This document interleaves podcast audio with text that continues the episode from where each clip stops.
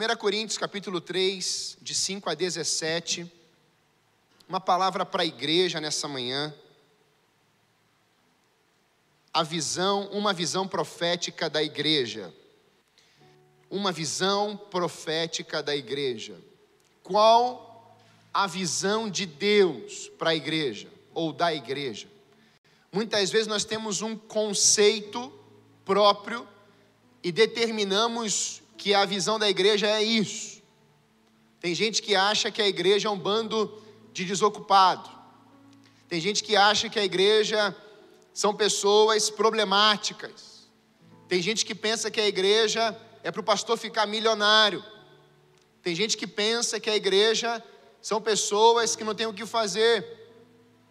E quando nós vamos para a visão profética de Deus, o que Deus desenhou e projetou para a igreja, nós entendemos que a igreja, ela pode ser sim um momento em que ela é um grande hospital, mas as pessoas precisam ser curadas. A igreja, em determinados momentos, pessoas chegam enfermas, com suas crises, mas pelo poder do Espírito Santo que governa a igreja, elas serão curadas e restauradas. Pessoas que tiveram perdas, foram traumatizadas, pessoas que tiveram suas lutas na infância, passam por processo de cura e libertação, e essas pessoas começam a ser ferramentas de Deus, usadas por Deus. Pessoas que chegaram aqui com a família estruturada, visionários, avivalistas, pastores, líderes, e continuam desenvolvendo o trabalho. A igreja, irmãos, ela precisa resgatar de fato a essência que Deus registrou no seu coração para este tempo também. E é isso que eu quero falar nessa manhã, porque das multiformas ou das multivisões, múltiplas visões que muitos estão tendo, há um, uma ideia clara da palavra de Deus do que é igreja e por que somos igreja e para que somos igreja. E nessa manhã, em um tempo Nesse tempo eu quero falar isso com você. O texto vai dizer a partir do verso 5: Afinal de contas, quem é Apolo? Quem é Paulo?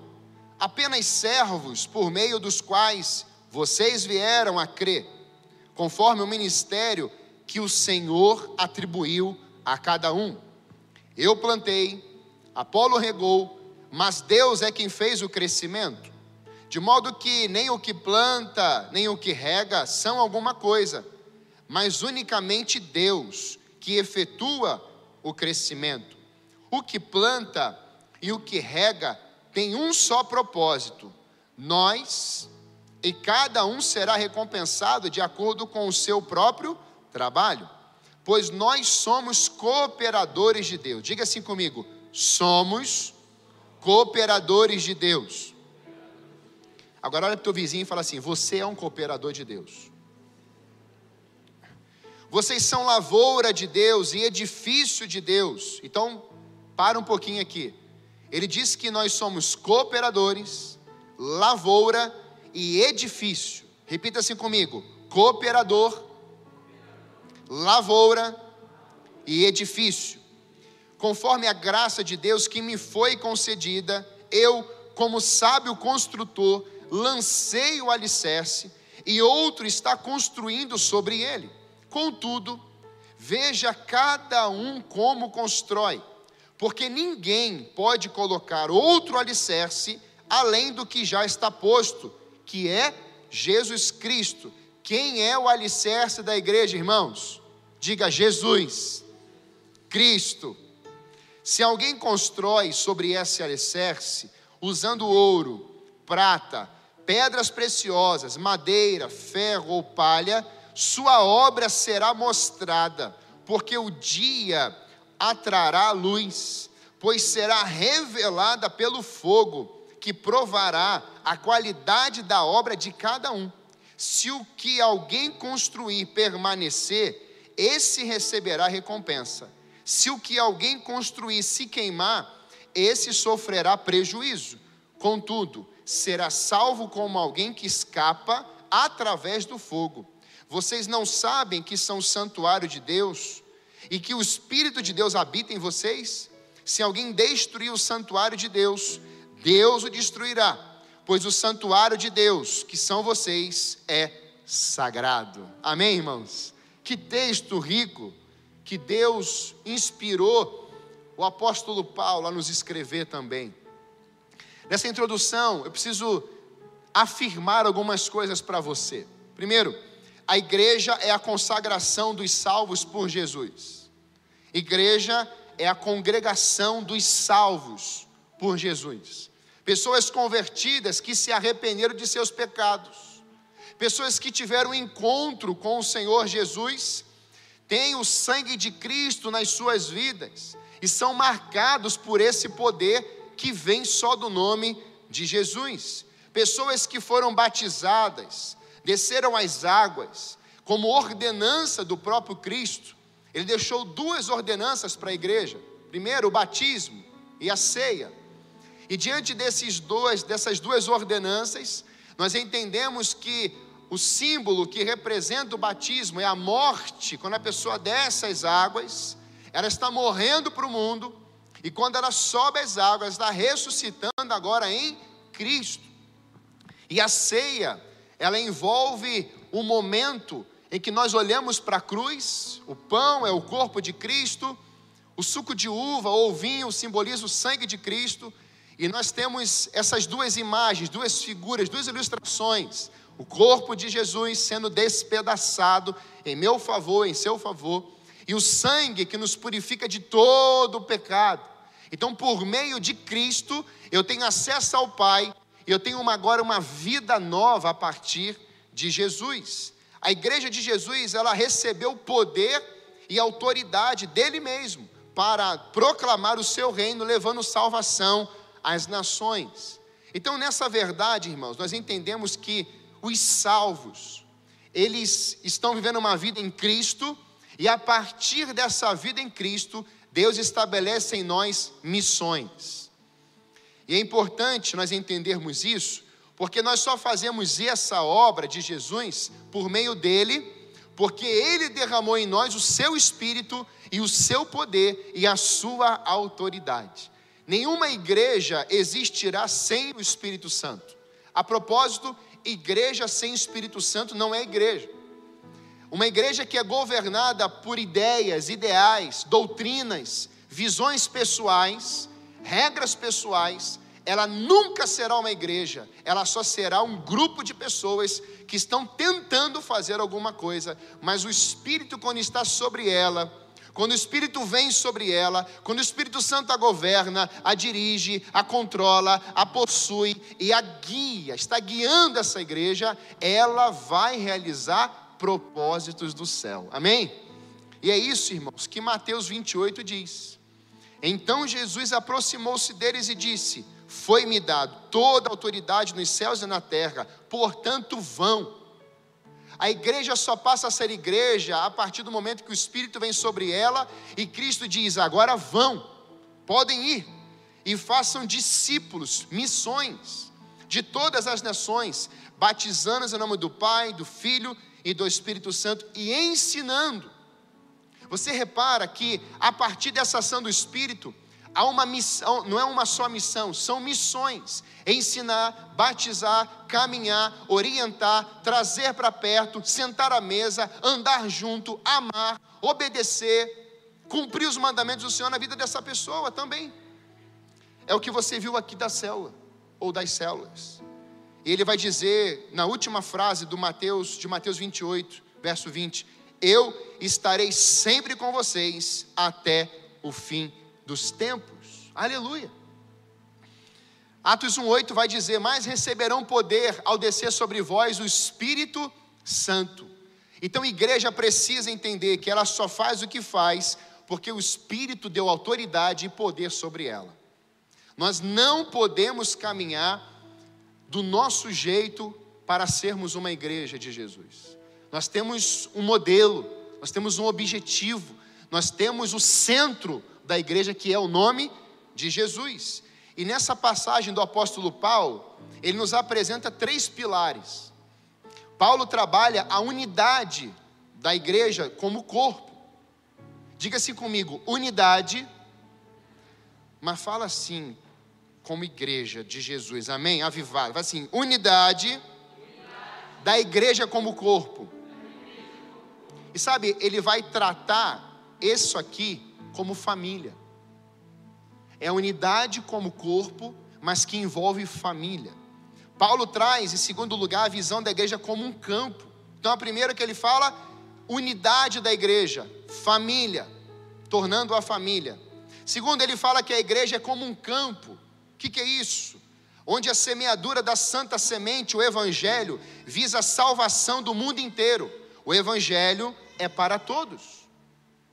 Então você tem que compreender que é uma semente, a palavra de Deus, ela vem no teu coração que é o solo, e essa semente, ao entrar na sua vida, ela começa a gerar vida. Esse é o poder do evangelho. Mas Paulo também vai dizer que a igreja é também como um templo de Deus. Somos edifício de Deus. Além de entendermos que somos família, somos como um campo e somos morada de Deus, habitação do Senhor, cujo fundamento é Jesus. Ele é o templo onde o Espírito Santo habita, desenvolvendo os seus dons e o seu fruto. Você está percebendo que igreja é muito mais daquilo que pensamos? Igreja não tem a ver com canto, igreja tem a ver com a vontade poderosa do nosso Deus.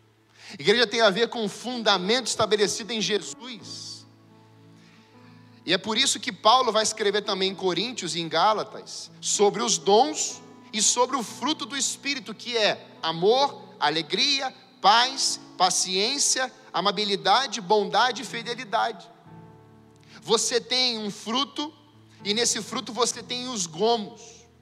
E dentro dessa verdade, irmãos, nós precisamos entender que igreja, ela envolve um trabalhar interno, encontro dos santos. Você sabe que o teu despertador tocou hoje de manhã. Você acordou, deve ter tomado um café e você falou assim: hoje eu vou me reunir com a minha família espiritual e nós vamos adorar o nosso Deus. Mas quando você sair daqui, você não será simplesmente a igreja que se reuniu, mas você também será uma ferramenta de Deus, como foi dito aqui no altar, como uma semente nos campos. E quando você lançar essa semente naqueles campos que são os corações, aquela pessoa entende quem é Jesus, ela recebe Jesus e agora ela se torna morada do Altíssimo. Aleluia! Então você percebe que é um trabalhar aqui em coletivo, mas é um trabalhar quando você estiver no seu trabalho, na sua casa, andando no ônibus, evangelizando, conversando com pessoas. E assim você tem experiências como nós temos percebido em alguns lugares. Por isso eu queria deixar algumas verdades com a igreja nessa manhã. Em primeiro lugar, precisamos entender que a igreja é a família de Deus. Olha para o teu vizinho, ele é da sua família de sangue? Muitos aqui estão junto aí com família de sangue. Mas talvez você esteja sentado sozinho, como eu vejo alguns aqui às vezes. Dá uma olhadinha para essas pessoas que estão sentadas sozinhas. Você está vendo alguém sozinho? Então eu quero que alguém agora que está aí, vai sentar do lado de um que está sozinho. Isso, vai lá, célula amarelinho, vamos entrar. Isso, vai lá, senta do lado. Uma irmã vai sentar do meu irmão, um irmão vai sentar do irmão. Olha aí que benção. Você viu alguém sozinho, já puxa. Tem uma aqui só, do meu lado direito tem ali, a Daiane está ali, ó. Vai ali alguém sentado do lado dela. Vai lá, vó, isso.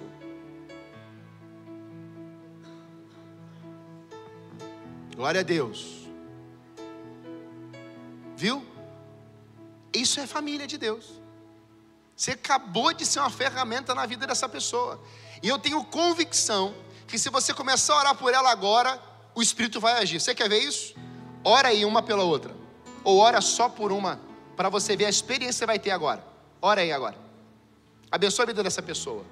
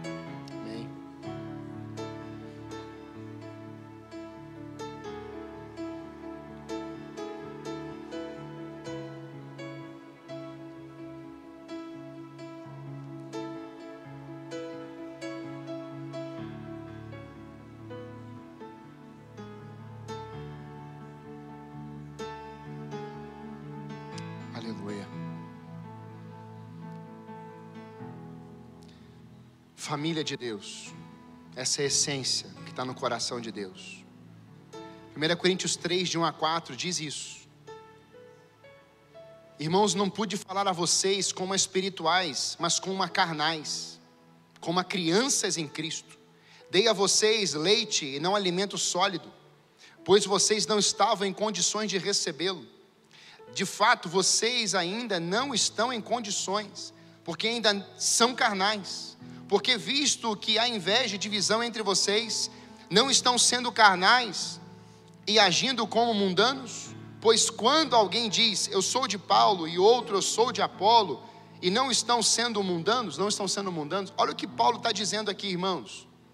Esse ambiente que você acabou de regar na vida de alguém e receber, ele é um ambiente onde o Espírito age nos nossos corações e somos ferramentas na vida do outro. Mas quando nós olhamos na perspectiva do apóstolo Paulo, antes de você fazer isso aí, antes de vivermos esse tempo, Paulo está descendo a lenha na igreja de Corinto. Paulo está batendo forte aqui, está exortando, está dizendo assim: olha, porque vocês eram como bebês, não teve um alimento de um nível mais profundo, porque vocês eram crianças mimadas, vocês não tiveram como experimentar coisas espirituais mais profundas no Espírito Santo. Sabe, irmãos, o apóstolo Paulo está nos exortando hoje também. Como família, precisamos buscar e desenvolver a maturidade cristã.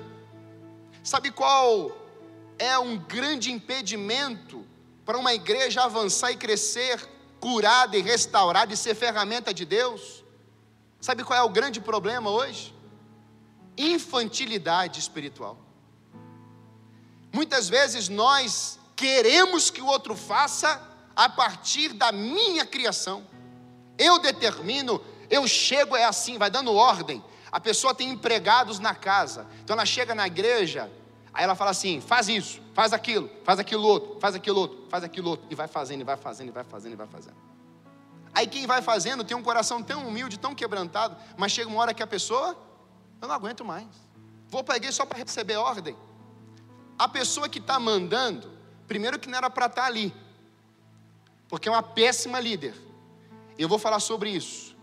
É melhor não ter líder do que colocar um líder imaturo em uma área. Paulo vai ensinar isso para gente. Isso é sério. E é interessante porque crentes maduros entendem o desenvolvimento do Espírito Santo e executam a missão recebida por Jesus e testemunham. É uma sequência. Líderes, cristãos, ovelhas, igreja madura, ela entende que o desenvolvimento do Espírito Santo vem para que eu testemunhe do poder de Deus. Você revela o Pai na terra. Isso é santidade ao Senhor. Quem revela o Pai na terra está revelando santidade. Então, quando você é grosso, quando você é grossa, quando você não tem uma palavra assim de mansidão diante de uma pessoa, você não está revelando o Pai. Não está. Isso é doloroso. Mas, mesmo que você tivesse ou tenha feito isso, Deus, na pessoa de Jesus, é um advogado você pode procurá-lo, você pode pedir perdão à pessoa, e você pode ver uma restauração. Novamente, o que aconteceu? Família de Deus voltou a se sentar à mesa, aleluia. Sabe qual é a maior, é, eu digo crise no bom sentido assim, dificuldade para Jesus? É quando a pessoa olha a mesa, olha para Cristo ela fala assim: não quero. Mas Judas estava na mesa com Jesus, o traidor. E Jesus fez o quê? Senta aí, está todo mundo comendo? O que, que Jesus fez na mesa? Jesus falou. Jesus disse: Olha, há alguém que vai me trair. Estava na mesa. Quando nós entendemos isso, irmãos, nós vemos que Jesus não brincou. Jesus foi sério. Jesus foi leal. Jesus foi fiel ao coração do Pai, Deus. E isso revelou um homem, um servo maduro. E sabe, a Bíblia me mostra notáveis desenvolvimentos que são características da verdadeira fé cristã. Quando Tiago fala sobre isso, ele vai dizer: controle sua língua, o cuidado dos necessitados e a pureza pessoal. A igreja tem sofrido e sido impedida de cumprir sua missão por falta de maturidade. A imaturidade vem pela falta de sede e fome de Deus e Sua palavra. A igreja tem se alimentado pouco do pão da vida, mas tem se alimentado de coisas seculares. Se você viu o teatro aqui ontem, ontem, você percebeu quantas vozes, o sistema das trevas, e às vezes nem precisa ser o próprio diabo, pode ser a gente mesmo. Nós criamos os problemas às vezes. E você olha para essa realidade, você vê que a atriz estava dando ouvidos a essas vozes do além. Fere ela, machuca ele, tira, não prepara comida para o seu esposo, vai dormir, não se arrume, vai lá, pega na carteira dele, vai lá, usa o cartão dele, devolve com a mesma moeda. Que vozes são essas? Vozes que querem destruir a tua casa, e destruindo a tua casa, destruindo a tua família, mexendo nessa família de Deus, lá dentro do seu lar, o que você acha que vai chegar aqui dentro? Famílias destroçadas.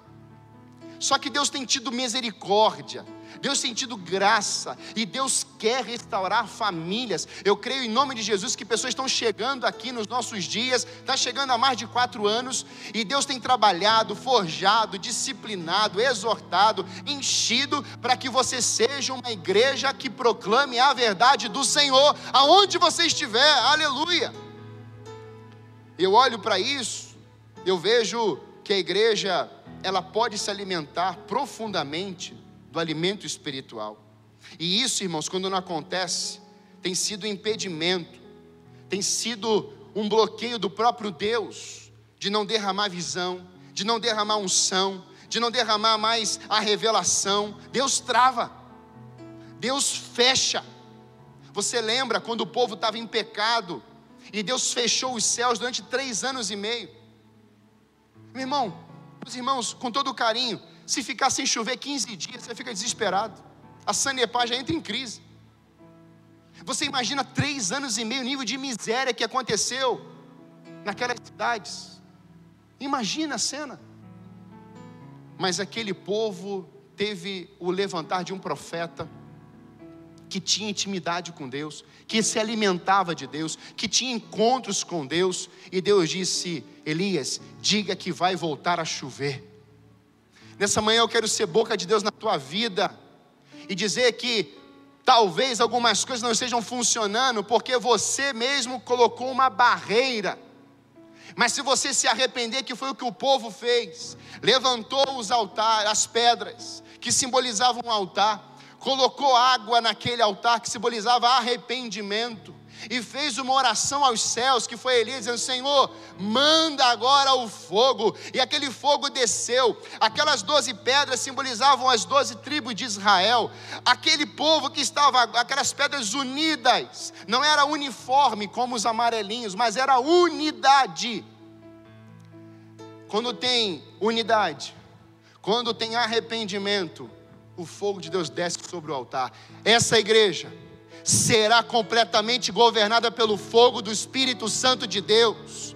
Nesse lugar não terá frieza espiritual, nesse lugar não teremos aqui competições, divisões, esse lugar é recheado, transbordante, poderosamente de um derramamento do Espírito Santo hoje, mas amanhã nós vamos querer mais, terça-feira vamos querer mais, quarta-feira vamos querer mais, e assim a igreja continuará, continuará falando: Maranata, ora vem, Senhor Jesus, porque a sede e a fome mostram uma igreja madura espiritualmente.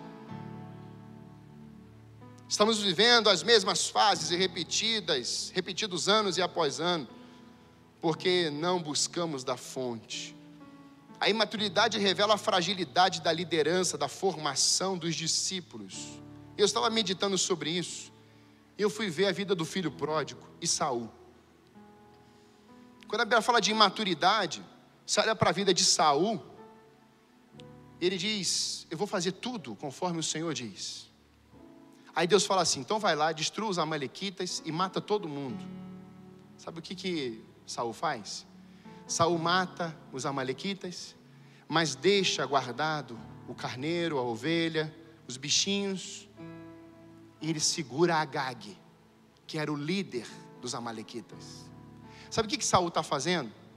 Ele guarda aquelas ofertas, vamos pensar assim, os, os despojos, melhor dizendo, guarda os despojos, isso é para gente, e vamos pegar o líder e vamos colocar como um troféu. Saul está dizendo assim: olha, eu até obedeço a Deus, mas eu tenho uma ideia melhor. Então ele pega a Gag e coloca como uma medalha no peito. Eu consegui prender a Gag. Sabe o que que Saul fala para ele, amando de Deus? Saul, o teu reinado acabou. Acabou. Sabe o que, que o filho pródigo faz? Na imaturidade, como filho, dentro da casa do pai? Porque dentro da casa do pai tinham dois filhos: o jovem imaturo e o mais velho doente. O mais novo diz: Me dê a minha parte da herança e eu vou embora. Ou seja, ele praticamente mata o pai antes de receber a herança. O pai entrega a herança e ele vai embora. Você sabe o que acontece? Quando ele está lá no meio da comida dos porcos, o que, que acontece, irmãos? o texto diz que ele caindo em si, e ele já está voltando dizendo: faça em mim. Antes era eu quero, me dê. E depois do processo desafiador, ele diz: faça em mim, maturidade espiritual. A maturidade espiritual não é você dizer eu quero, eu vou e eu faço. A maturidade espiritual é, Senhor, faz em mim o teu querer. Por isso que Isaías, quando tem encontro com o trono de Deus, ele diz: Eis-me aqui. Sabe o que está faltando hoje nas igrejas, ou na igreja de Jesus? Temor a Deus. Quando uma igreja tem temor à presença do trono da glória de Deus, ela não diz façam, ela diz Senhor, faça em mim, trate em mim, Senhor, som do meu coração e me conheces, vê se há em mim algum caminho mau e me guie na verdade, irmãos. Igreja séria, igreja avivada, igreja cheia do Espírito Santo de Deus, os membros não ficam apontando um dedo para lá e para cá, os membros dizem Senhor, faz em mim, o outro caiu, não me deixe cair, me ajude a levantar ele. Senhor, me dê graça, me dê força, me dê entusiasmo, me dê alegria. Coloque mais desse teu fruto na minha vida, para que eu não caia. É maturidade espiritual, é desenvolvimento do Espírito Santo, irmãos. E eu vejo que ele volta para casa pensando em ser funcionário, mas o pai diz: Não, vem cá, tem roupa nova, tem anel no dedo, o bezerro está à mesa, vem sentar na mesa conosco. E o filho enfermo, que está dentro da igreja. Ah, mas também, olha lá, voltou, ó. Nunca me ofereceu um cabrito. Tem acesso à herança, mas não sabe o que é herança. Tem acesso, mas não tem idade. Se uma pessoa é introduzida na gestão de algo e ela não for preparada, treinada, ela tem tudo para comprometer aquilo que lhe será sendo confiado. Eu estava ouvindo uma ministração e uma das razões pelas quais o apóstolo Paulo escreve a Timóteo e diz: na hora de estabelecer um líder, que ele não seja neófito, não seja novo na fé. E se você ler as cartas de Paulo, você vai perceber que Paulo planta uma igreja. Com Barnabé foi assim: ele sai, ele vai para outro lugar. Ele planta uma igreja, ele deixa ninguém liderando e vai. Depois de uns anos, ele volta na primeira igreja, ele levanta um líder. Sabe por quê? Porque é melhor um grupo não ter um líder imaturo do que colocar uma pessoa naquele lugar e arrebentar com aquele povo. Meu pai tem 42 anos de ministério. E uma das coisas que eu sempre ouvi do meu pai foi isso: meu filho, nunca queira conquistar autoridade no braço. A autoridade se conquista na presença de Deus. Isso vale para pai, para mãe, para filho, para funcionário, para líder, ministério, qualquer área na igreja. E eu agarrei essa palavra na minha vida. Hoje, irmãos, não falando de mim, mas já falando, as crianças me procuram na igreja. Tem criança que entra aqui com a mãe no colo, ela já sai do colo, já vem aqui na frente. Porque não é, irmãos, autoritarismo brigar com a criança para você ter respeito dela.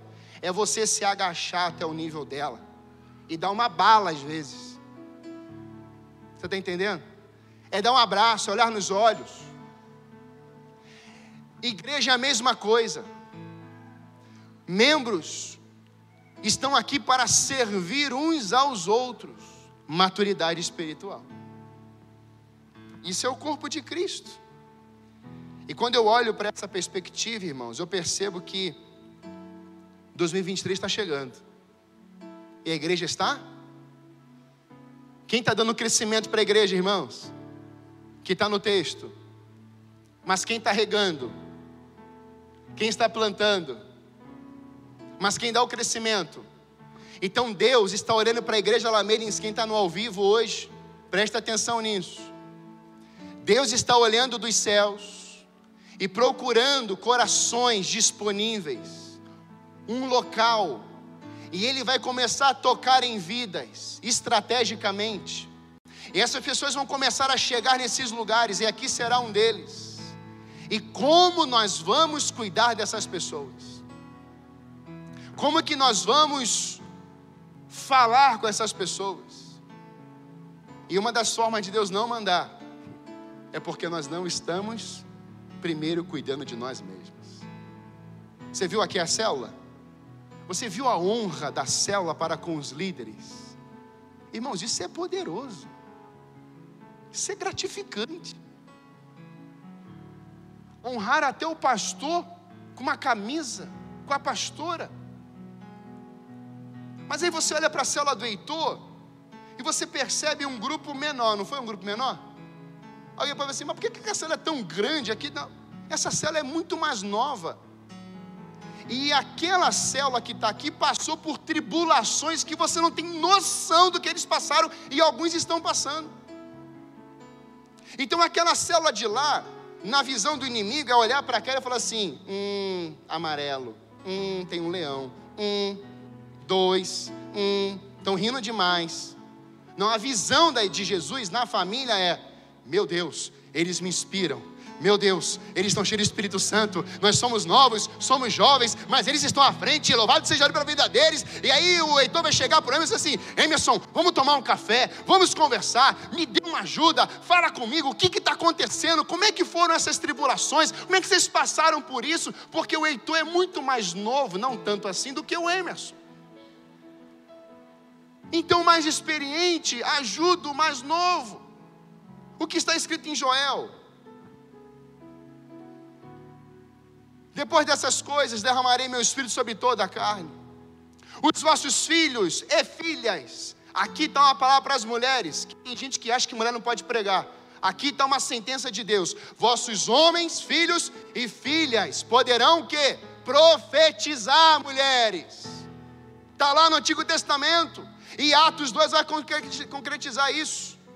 Pedro prega sobre isso, falando de Joel. Então, quando alguém olhar e falar assim: a mulher não pode, a mulher não deve, então ela, essa pessoa não sabe da Bíblia, não conhece a Bíblia. Meu Deus do céu, tem misericórdia dessa pessoa. Porque a Bíblia disse: os meninos, os jovens, os filhos vão profetizar, e as filhas, e as filhas crescem, vai crescer e vai parar de profetizar então? Não. Os filhos profetizam, as filhas profetizam, e os idosos, tem idoso aí? Glória a Deus, aleluia, vão o quê? Sonhar. De novo, família, a juventude não está eliminando os idosos, pelo contrário, eles dizem: idosos sonham porque nós executamos. Os idosos estão do lado de cá intercedendo e clamando. Tem uma juventude forte, eles são fortes porque eles venceram o maligno, eles estão cheios do Espírito Santo também. Então a gente sonha e eles executam. O que, que está acontecendo aqui? um entrelaçamento geracional.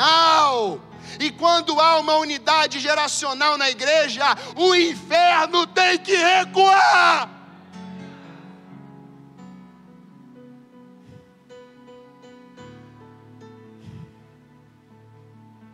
Feche seus olhos, por favor.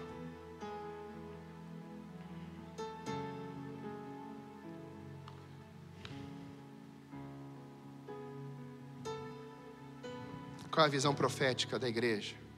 Família. Família. Família de Deus. Uma família que entende que ela é como o campo que ela é como um edifício e que ela é uma voz. O que nós estamos semeando na vida dos outros?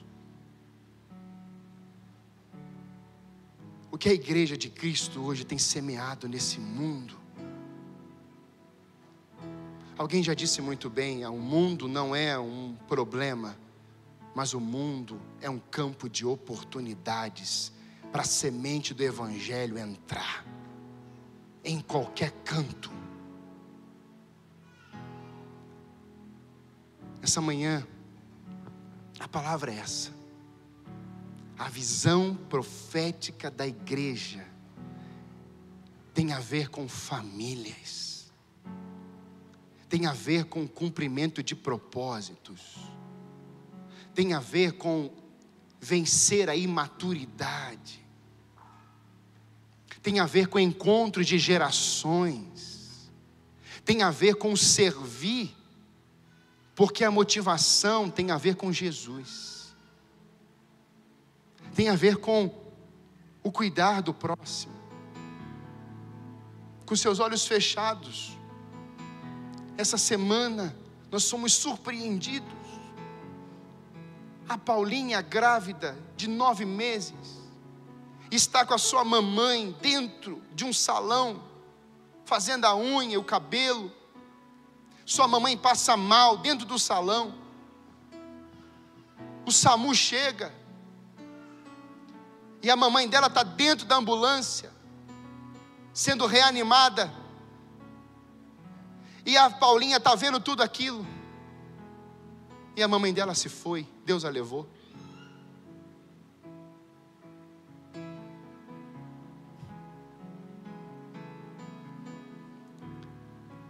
A igreja chora com os que choram. A igreja se alegra com os que se alegram. E talvez ela esteja nos ouvindo agora. Mas essa casa, essa casa está sendo trabalhada pelo Espírito Santo. Ontem eu falei com ela, na alta madrugada, e com o Harrison.